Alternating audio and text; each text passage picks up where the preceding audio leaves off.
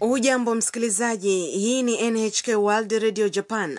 Ni wakati wa kipindi cha jifunze Kijapani. Mwenyeji wako ni mimi Asha Juma. na mimi ni paul alphons tufurahie kujifunza kijapani kwa pamoja Leo tajifunza somo la 44. Usemi wetu wa msingi ni 和菓子を食べてから抹茶を飲みます。 baada ya kula vitamutamu vya Kijapani unakunywa chai ya kijani. mhusika mkuu ni ana mwanafunzi kutoka thailand ana ametembelea kasri la himeji katika ziara yake ya kimasomo baada ya kutembelea kasri hilo amehudhuria hafla ya chai kwenye nyumba iliyo karibu ambapo hafla hiyo hufanyika anapoketi tu kwenye mkeka wa tatami alitengewa vitamutamu vya kijapani vya kitamaduni Sasa tusikilize mazungumzo ya somo la 44. 和菓子はとても甘いですね和菓子を食べてから抹茶を飲みます。抹茶は苦いかもしれません。先生足がしびれましたいたたたた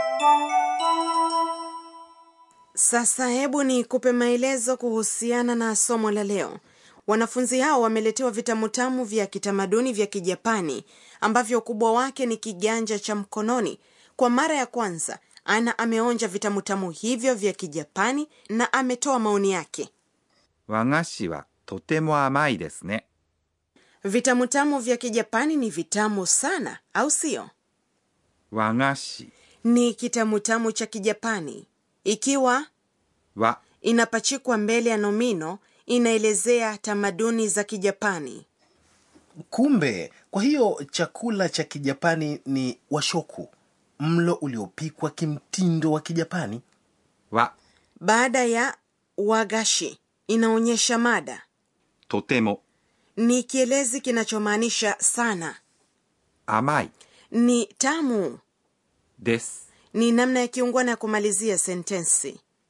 ね。 Imewekwa mwisho wa sentensi ikiwa unataka maoni yako kukubaliwa na msikilizaji. Profesa Suzuki anaelezea maadili wanayostahili kuzingatia wanafunzi wakati wa hafla ya chai.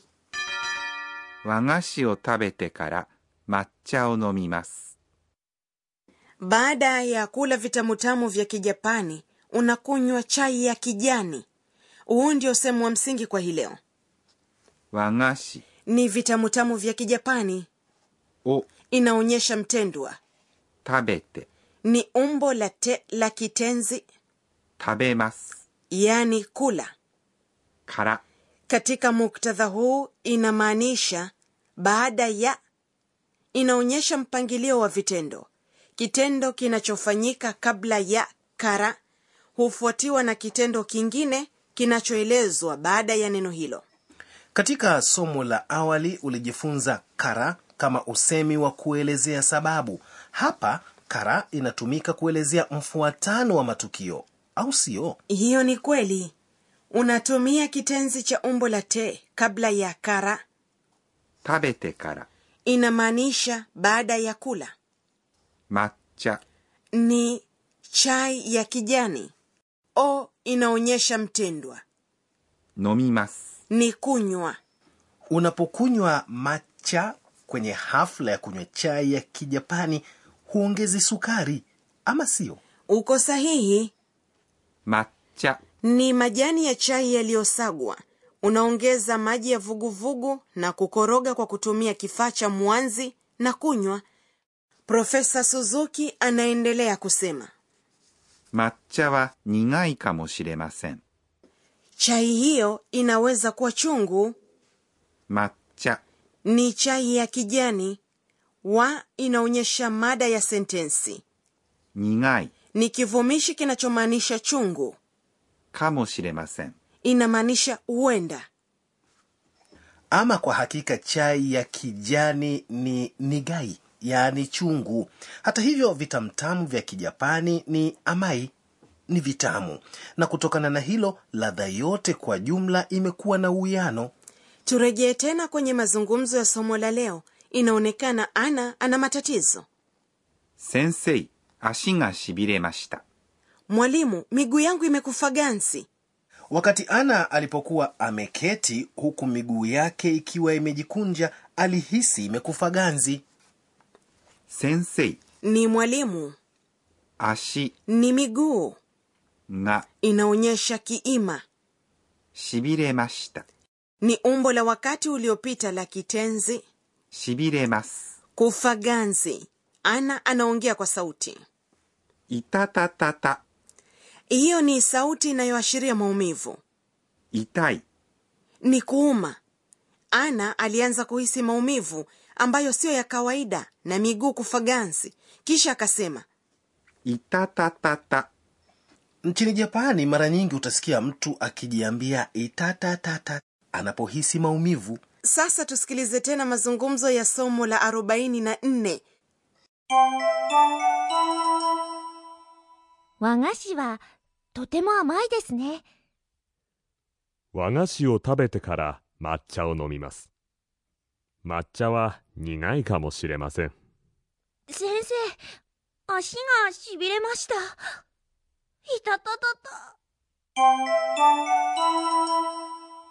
Na sasa ni wakati wa kona ya mwalimu tufundishe.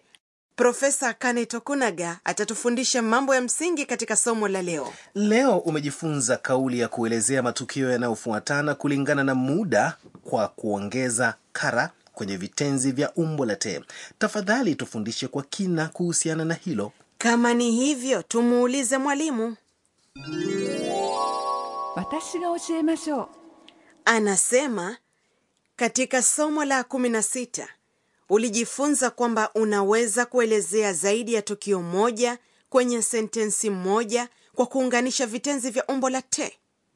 Ikiwa utaongeza から baada ya vitenzi vya umbo la te unaweza kuweka bayana kwamba kitendo kilichojitokeza kabla ya kara kinatangulia kitendo kinachofuata baada ya neno hilo katika mazungumzo ya somo la leo ni muhimu uanze kwa kula kitamutamu cha kijapani 和菓子を食べます kisha unywe chai ya kijani 抹茶を飲みます hivyo kitenzi cha kwanza kimekuwa katika umbo la te na kufuatiwa na kara yaani yani 和菓子を食べてから抹茶を飲みます Baada ya kula vitamutamu vya Kijapani, unakunywa chai ya kijani.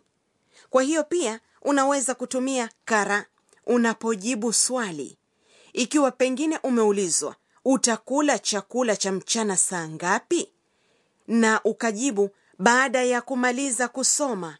Kusoma ni 勉強 kumaliza, ni 終わります umbo lake la te ni 終わって na kula ni.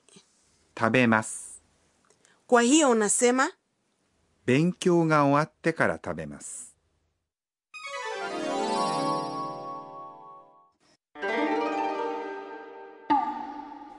na sasa ni kona ya tanakali sauti じんじん Jinjin. Je, sauti hiyo ina uhusiano wowote na mazungumzo katika somo la leo, ama pengine inaelezea jinsi miguu ilivyokufa ganzi?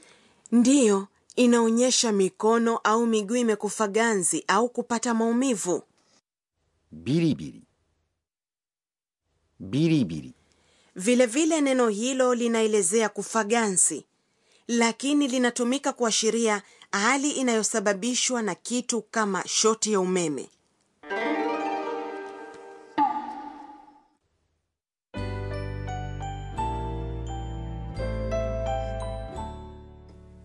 kabla ya kukamilisha somo la leo ni wakati wa tafakuri ya ana えー、っと今日は Kuketi huku umekunja miguu yako ni jambo gumu.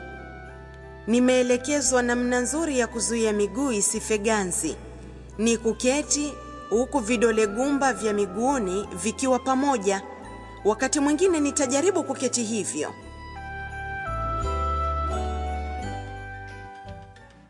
Bila shaka umefurahia somo la 44.